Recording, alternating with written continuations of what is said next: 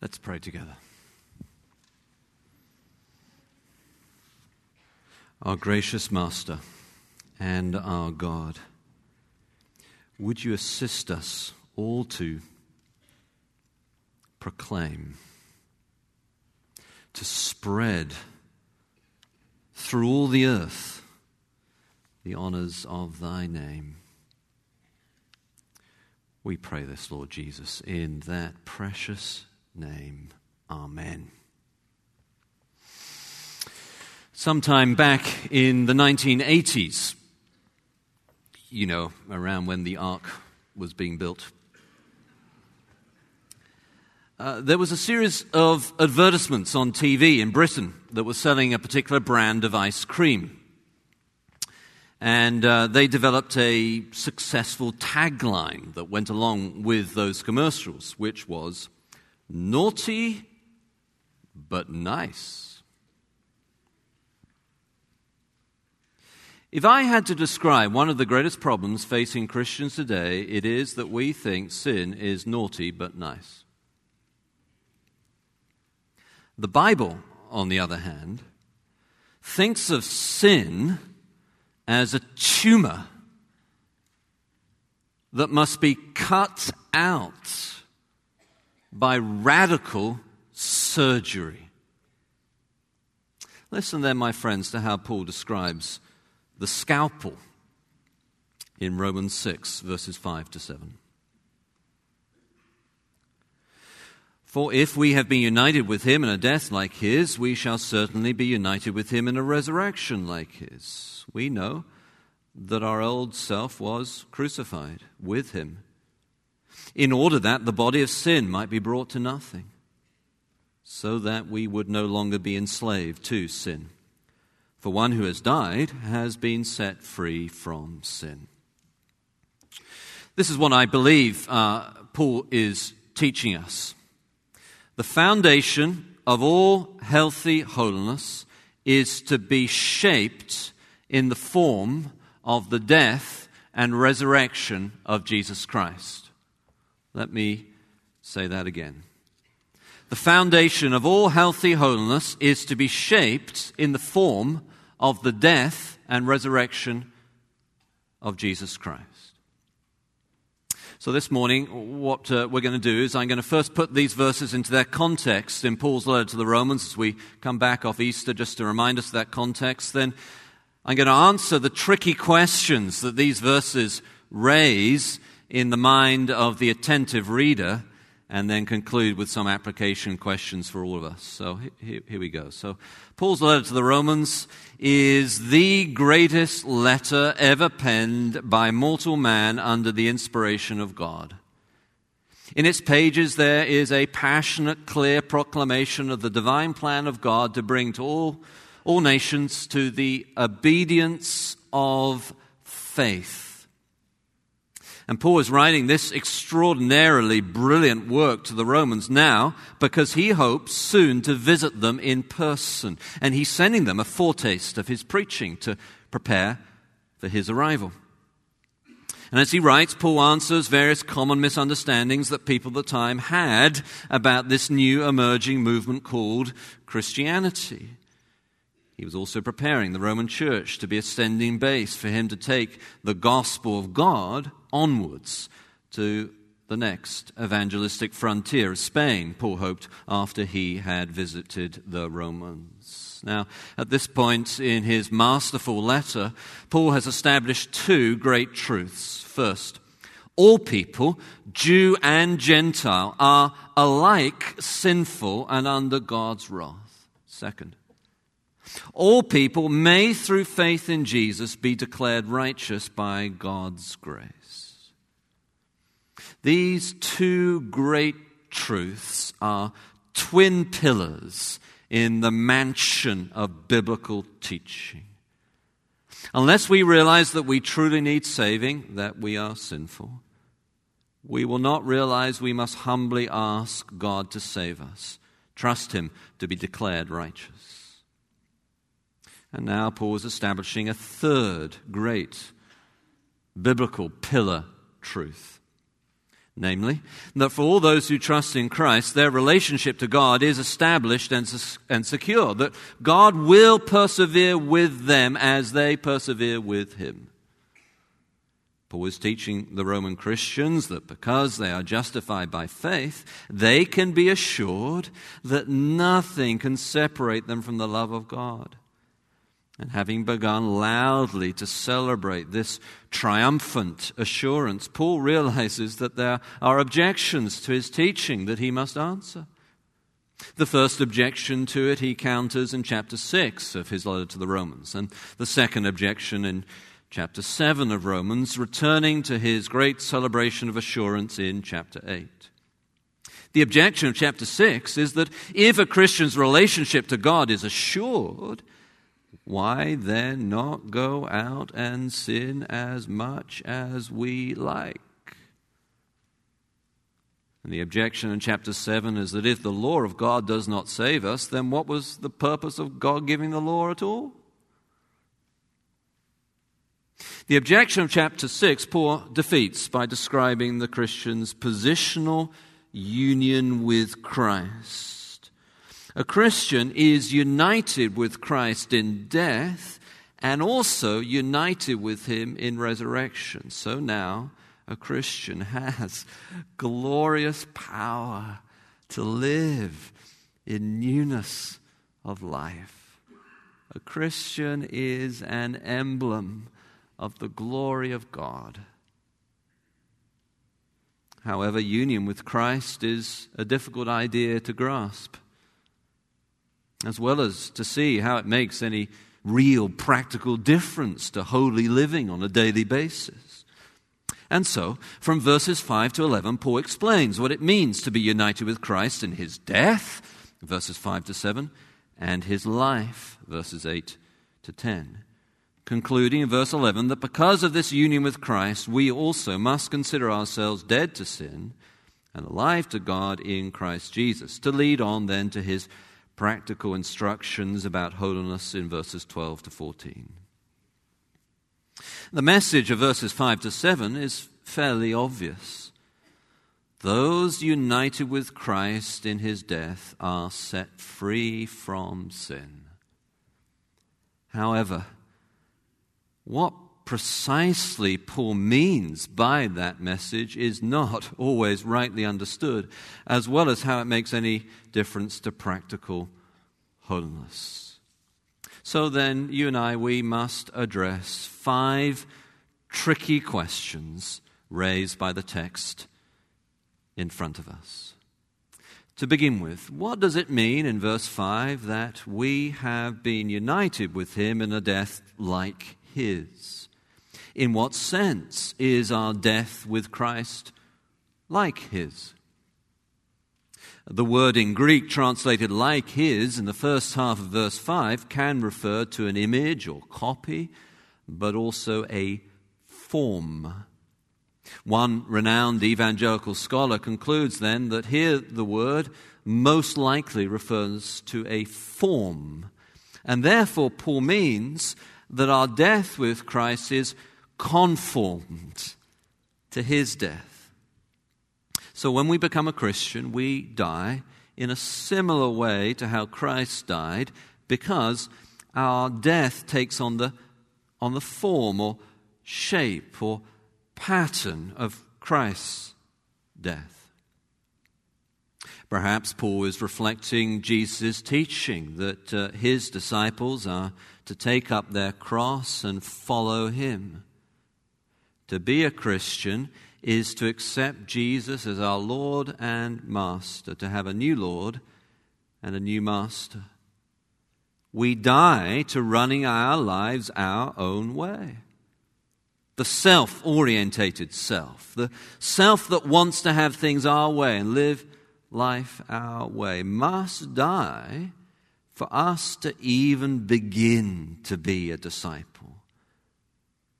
And the life of discipleship is a constant offering up our bodies as a living sacrifice to God, as Paul will say in Romans 12. You see, humans tend to think in patterns or by analogies. Uh, life is like a box of chocolates. Uh, that paper was a home run. His sales presentation was a slam dunk. And Paul is saying that the right analogy for becoming and being a Christian is death, the form of the cross. It is also more than an analogy. A Christian is someone who has trustingly submitted to God. This faith that Paul in Romans calls the obedience of faith.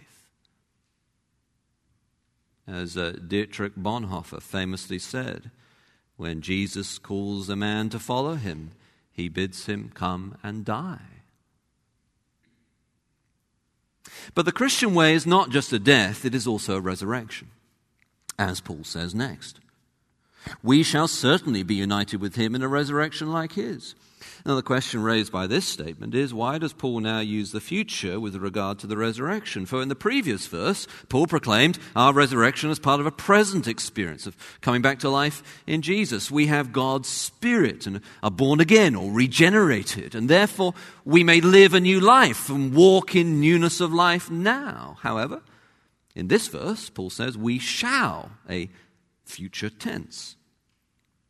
Is this a true future relating to the physical resurrection from the dead that all followers of Jesus will experience in the new heaven and the new earth? Or is this an imperative future? Meaning that uh, Paul is emphasizing that our regeneration in Christ is certain and definite.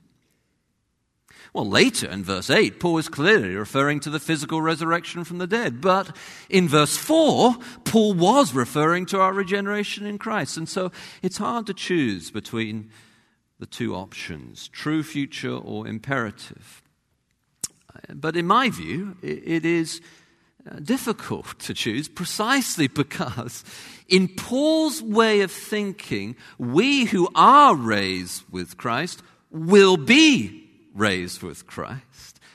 And so the two are part of one whole new reality.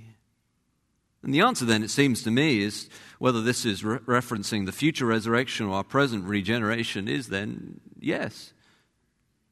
Paul is including both in his view of what it means to be a Christian.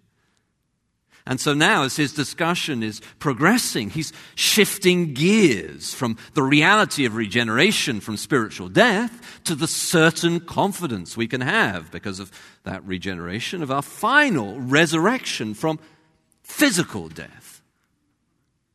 Uh, perhaps Paul is reflecting Jesus' teaching to Nicodemus that we must be born again to enter the kingdom of heaven regeneration relocates the Christian in a new kingdom.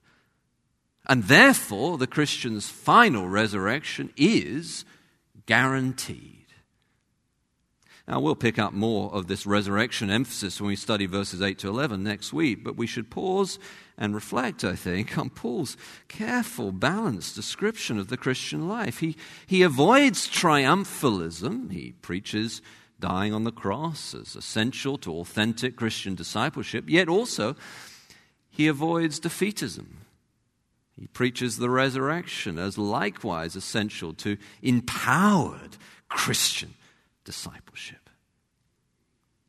Well, the next question we must answer is what Paul means in verse 6 when he says, We know that our old self was crucified with him. What is this old self? Is Paul here talking about what is sometimes uh, referred to as the anthropological makeup of a Christian? That is, while a Christian has God's Spirit and is regenerated, there still remains the old man in a Christian. And so they retain a liability to fall into sin even as a Christian. Well, certainly Christians can still sin and must therefore actively fight temptation by moral discipline and diligent pursuit of a vital relationship with God and Bible study and prayer and community with the church.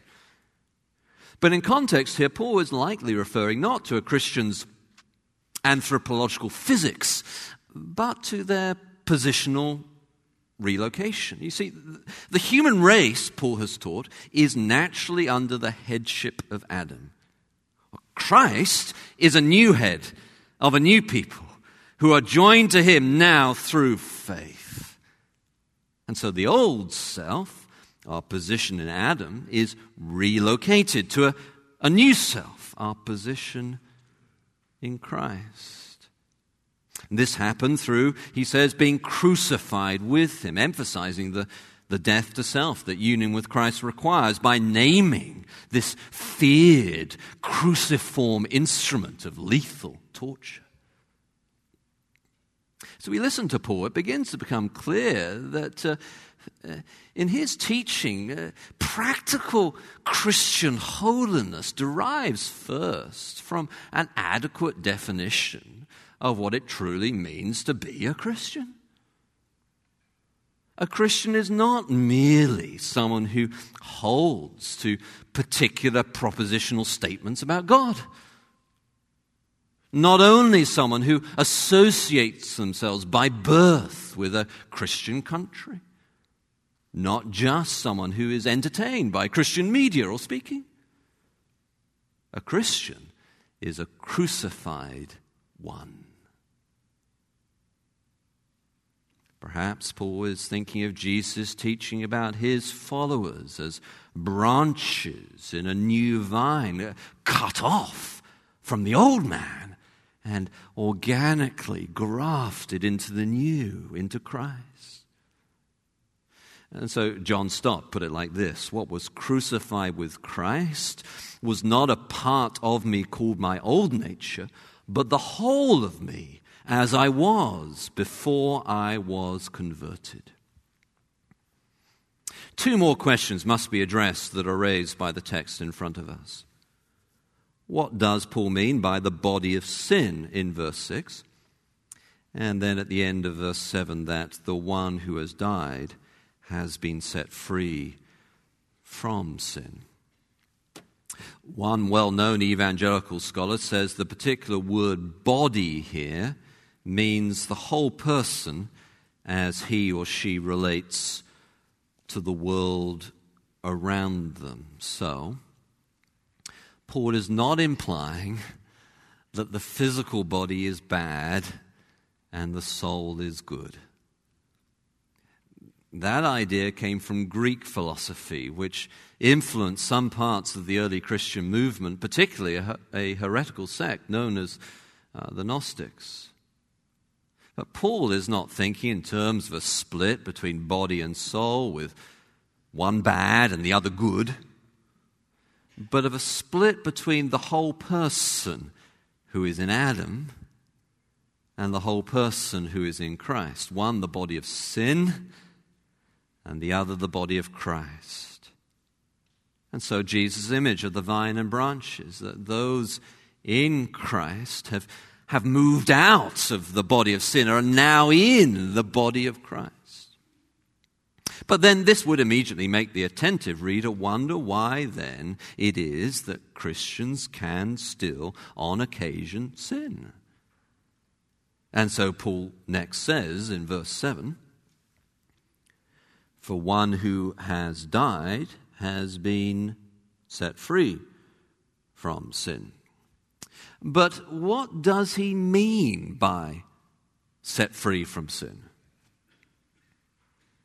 The word translated set free is in Greek has been justified.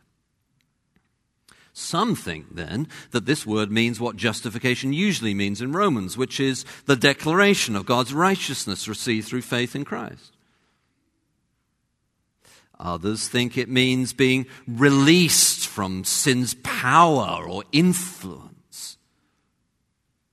Still, others think that Paul is rounding off this part of his teaching by quoting a, um, a maxim or a proverbial saying that might have been familiar to his readers as a sort of final hook in their mind. Well, once again, it's hard to choose between these, these good options. I, I think Paul is using the word here in its normal sense, because it answers the question that the previous verse would raise in that attentive reader, namely, if the body of sin has been brought to nothing, then why can Christians still sin? And Paul clarifies again that he is discussing our justification, our status, our standing, our position in Christ. Let us then summarize what we have learned from addressing the questions that are raised uh, by these uh, verses. First, to be united with Him in a death like His means that a Christian disciple must take up his cross and follow Jesus because the cross is the form of Christ to which a Christian must be conformed. Second, we shall certainly be united with him in a resurrection like his means that our regeneration from spiritual death will certainly lead to a whole new physical resurrection from the dead. Third, the old self that was crucified with Christ is the whole pre conversion person that a Christian was before following Jesus. Fourth, the body of sin is that same whole pre conversion person, particularly as it relates to the world around. And fifth, to be set free from sin is to be declared righteous by God through faith in Jesus. And all this, of course, is preparing the way for Paul's instruction based upon this teaching, in verse 11, that we must consider ourselves dead to sin and alive to God in Christ Jesus. And so, I think this passage is saying this that the foundation of all healthy holiness is to be shaped in the form of the death and resurrection of Jesus Christ. Well, then, I have uh, two application questions for us to consider. Uh, in the light of uh, this passage, as we rise first thing in the morning, as we go to school, as we pray in our devotional times in small groups or adult communities. Here they are. First, have you been shaped in the form of the death and resurrection of Jesus Christ? A Christian is a crucified one. Are you a Christian? Have you submitted your life radically to Christ?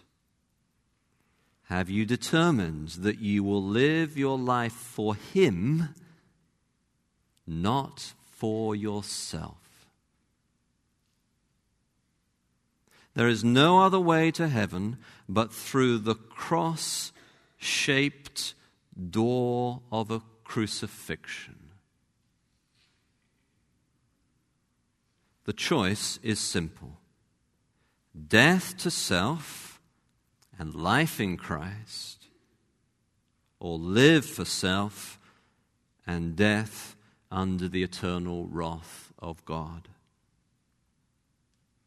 Could it be that the reason why you cannot break sin's power is because you have never been crucified with Christ in the first place?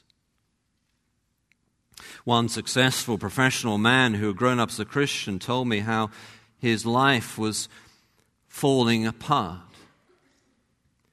Sometime later, he realized he was not actually a Christian. A few months afterwards, he surrendered to Christ. And now his life is back in order with the Maker's instructions under Christ as his master. So let me ask again Have you been shaped in the form of the death and resurrection of Jesus Christ. You see, the, the gracious promises of God are sweetly available for you to nourish your soul upon. Come to me, all you who are weary and are heavy laden, and I will give you rest. Take my yoke upon you, for it is light, and my burden is easy. What does it profit a man to gain the whole world and lose his soul? I have come to offer you life, and life to the full. Choose this day whom you will serve.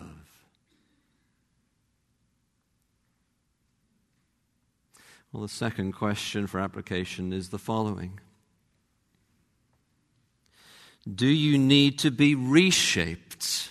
In the form of the death and resurrection of Jesus Christ. You see, becoming a Christian is not a one time event, it is an entrance into a new pattern of life.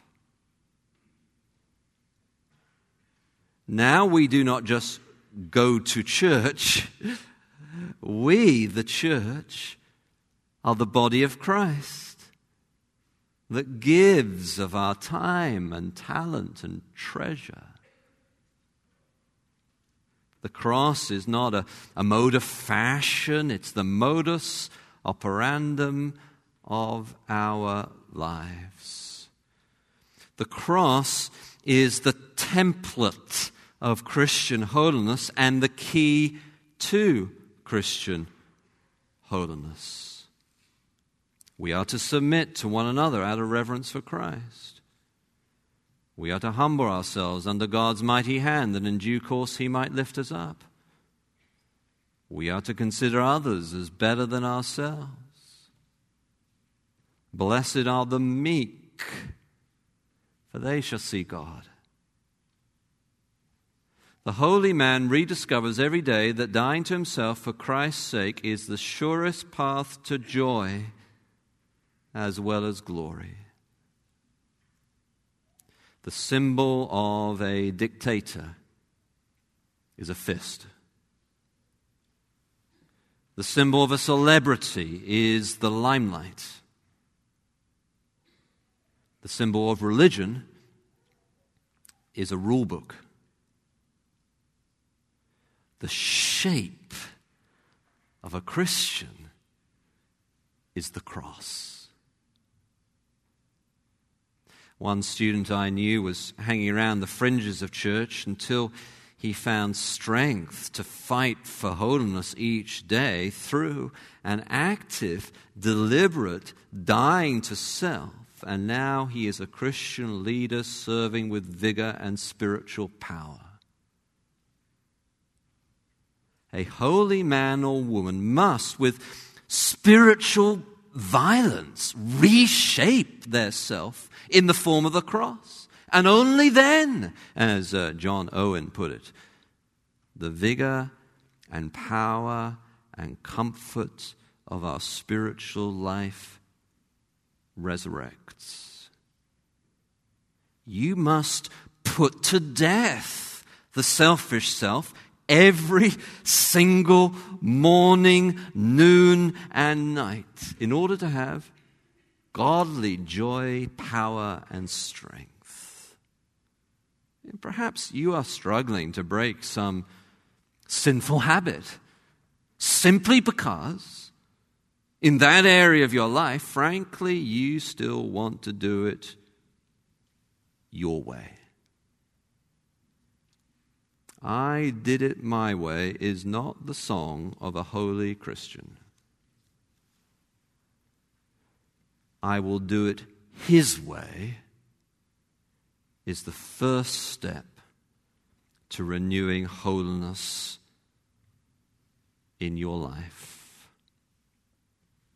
For, the foundation of all healthy holiness is to be shaped in the form of the death and resurrection of Jesus Christ. Let us pray.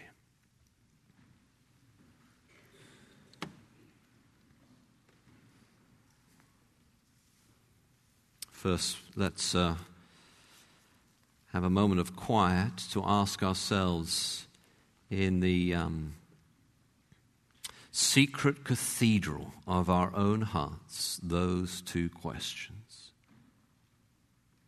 Have you been shaped at all, truly and really radically, in the form of the death and resurrection of Jesus Christ? Is he truly your master? Have you actually died to self that you might live for him?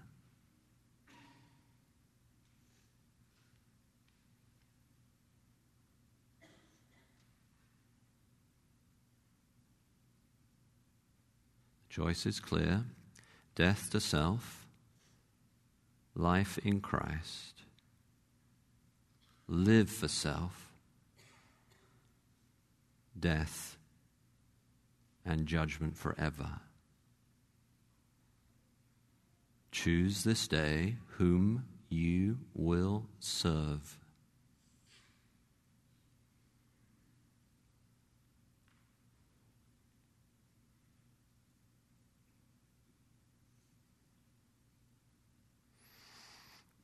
And then that other question. Do you need to be reshaped in the form of the death and resurrection of Jesus Christ? Is there some area of sinful habit that you share with others as a, a struggle? But truly and honestly, you just want to do it your way.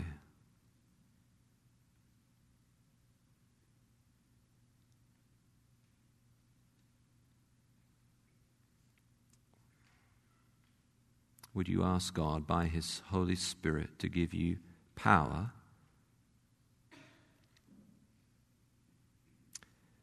to do it His way?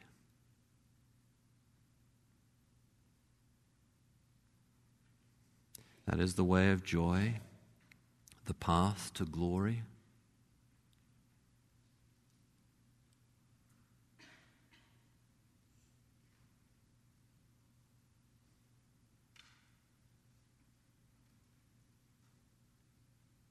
Would you own Jesus again as your Lord?